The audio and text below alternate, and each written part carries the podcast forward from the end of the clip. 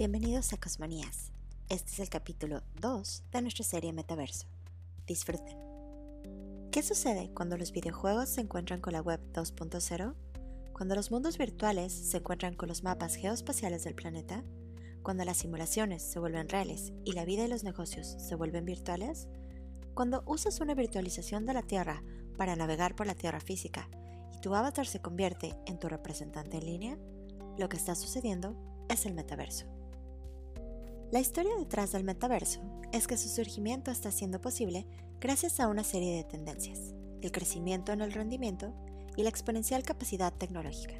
Juntas, estas capacidades y habilidades digitales en rápida expansión están creando el suelo del cual está emergiendo nuestro ecosistema de computación web 3D.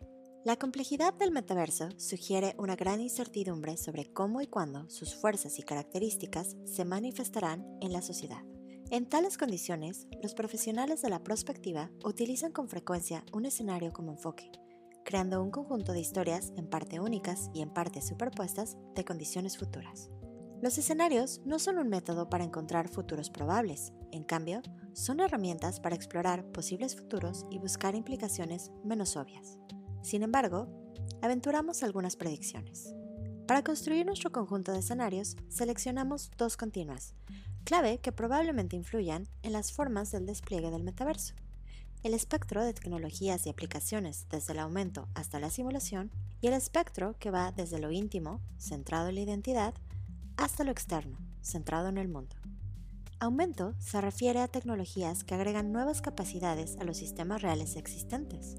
En el contexto del metaverso, esto significa tecnologías que colocan nuevos sistemas de control e información en nuestra percepción del entorno físico. La simulación se refiere a tecnologías que modelan la realidad o realidades paralelas, ofreciendo entornos completamente nuevos. En el contexto de metaverso, esto significa tecnologías que proporcionan mundos simulados como lugar para la interacción. Las tecnologías íntimas se enfocan hacia adentro, en la identidad y acciones del individuo u objeto. En el contexto del metaverso, esto significa tecnologías donde el usuario u objeto semi-inteligente tiene intervención en el entorno, ya sea mediante el uso de un avatar, perfil digital, o mediante la aparición directa como actor en el sistema.